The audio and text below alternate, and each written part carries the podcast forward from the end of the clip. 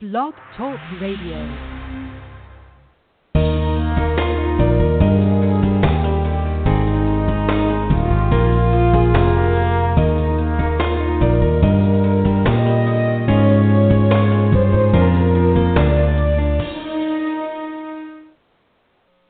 Hello, everyone. It's Zenobia Bailey, and I am here today to talk to you about some of the fruit that I hope you are including in your everyday meal plans. Let's start with the ugli fruit. How many of you have seen this specimen? And how many of you have been brave enough to try this specimen? I know the very first time that I saw the ugli fruit, uh, before I even saw the sign to describe what it was, I said, What in the world is that ugly thing?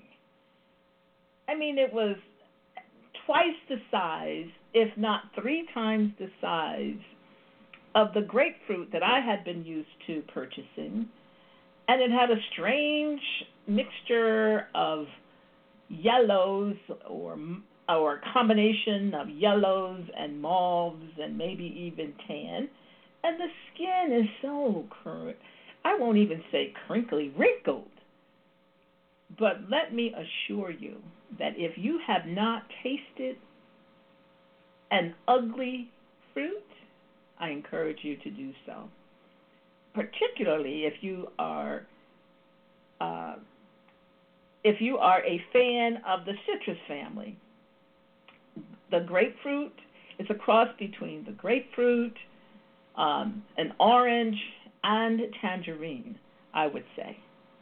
And you can taste, if it's a, a ripe, ugli fruit, you can actually taste the blend of all of those fruit.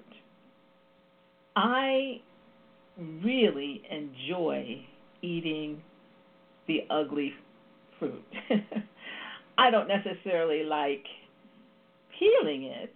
Not that there's any adversity to peeling it, but it's, it's just a strange item. Strange because probably because I'm just not used to uh when I at least when I first started, which has been about 10, 12 years ago now, I just wasn't used to to its its outside texture. My mom never served. I don't even know if it was available in this country when I was growing up. I assume it was but they weren't in our grocery store because I did quite a bit of the shopping myself.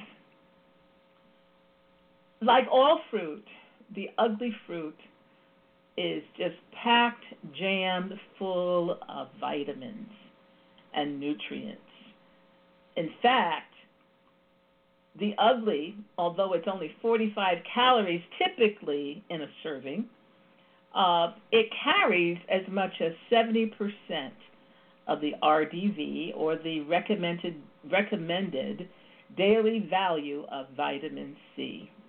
And of course, vitamin C is just a I'm going to say a godsend for building our immunity, helping us to fight uh, illness and disease, uh, both on the preventative side and once you have uh, contacted uh, something on the uh, replenishing side.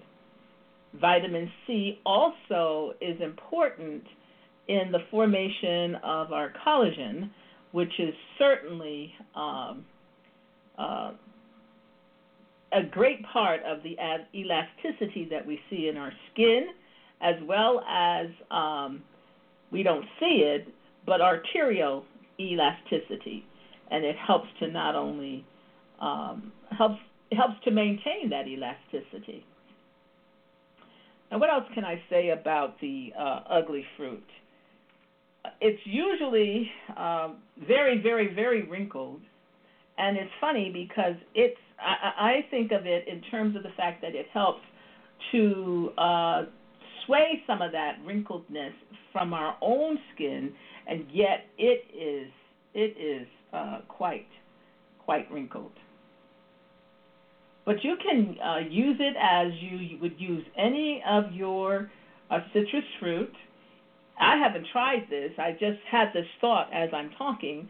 Uh, also, I drop uh, oranges and lime and uh, tangerine and uh, lemon in my uh, water, in my drinking water. I've not yet tried. Now, I have tried grapefruit, but I've not yet tried the ugli fruit. So the next time I purchase the ugli fruit, I'm going to try that same thing. The next uh, fruit for today is the plantain. How many are familiar with plantain? I enjoy plantain when I when I um, get it. I don't typically make it myself. I have, but I don't.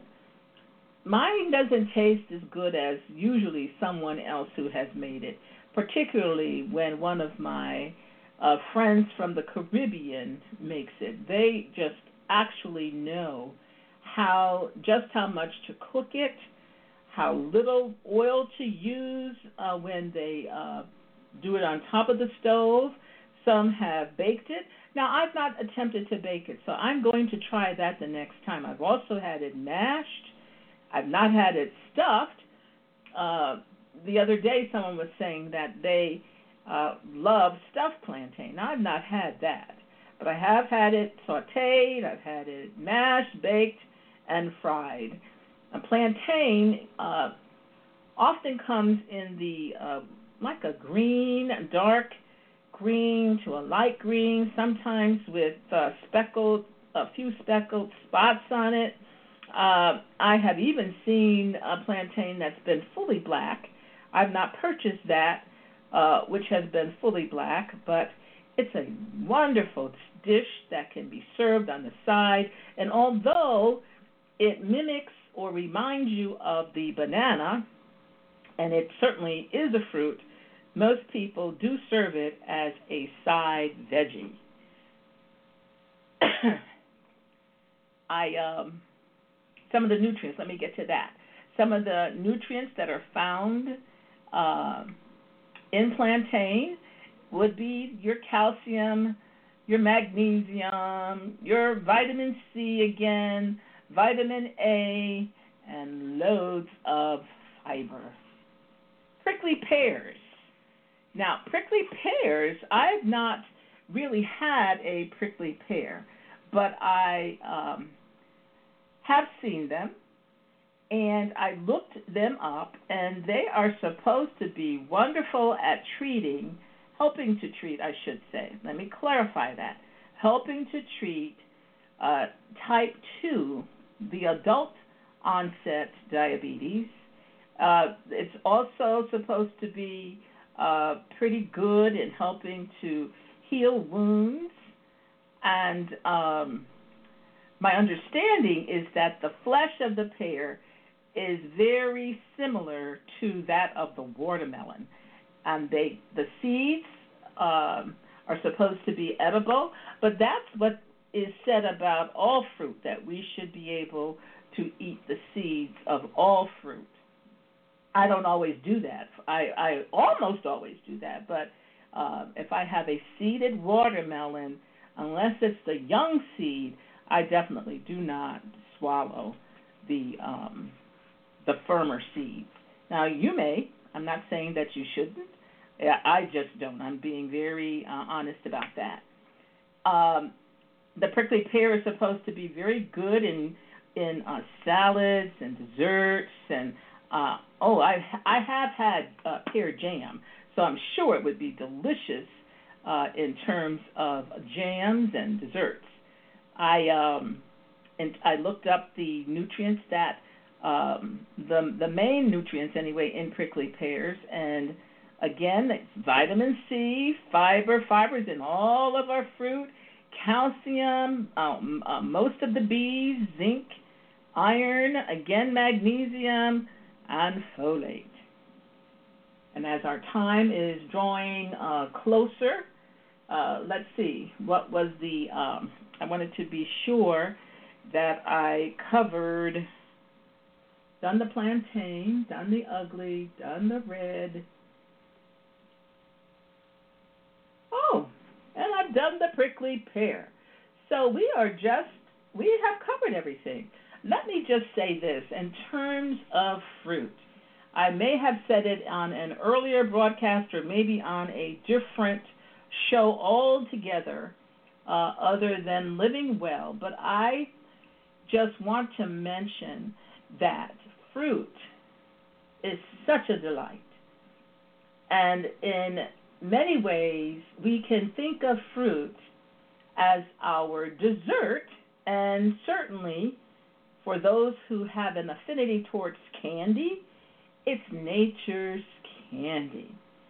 When we just take time, and it's not only with our fruit, but it's also with our vegetables and certainly all of our food. If we, and I'm talking to myself primarily, if we, if I just take the time instead of barreling through uh, a food item or my meal, like I sort of did this afternoon. I hadn't eaten all day and I was so hungry. And you know what? There's always a reason. It doesn't matter though. I should not have barreled through. When we take the time to savor the food that is in our mouths and not rush it, it is the opportunity to not only enjoy that food, but also to be satiated. It's when we rush that we tend to overeat. And again, I am talking to myself as well as to you. I I just I just see the difference when I take my time, put down my fork and knife, and even if I'm hungry, to count at least with each chew to count at least to 15. I try to get to 20, but I don't always get there. But I try to at least count to 10. 15 is the best, and 20 is even better. So, next time, we will be looking at the berries. I'm not sure which berry I will cover or berries I will cover at this point, but I know we're going to look at the antioxidant benefit once again in, in terms of what the berry offers us for our nutrition. Well, I've ended early, a little earlier than I intended, but I'm going to sign off nonetheless. And I thank you, as always, for joining me. I count it a real honor and a privilege and a blessing that you see fit to tune in to me and my show. Thank you, folks. Take care and good night.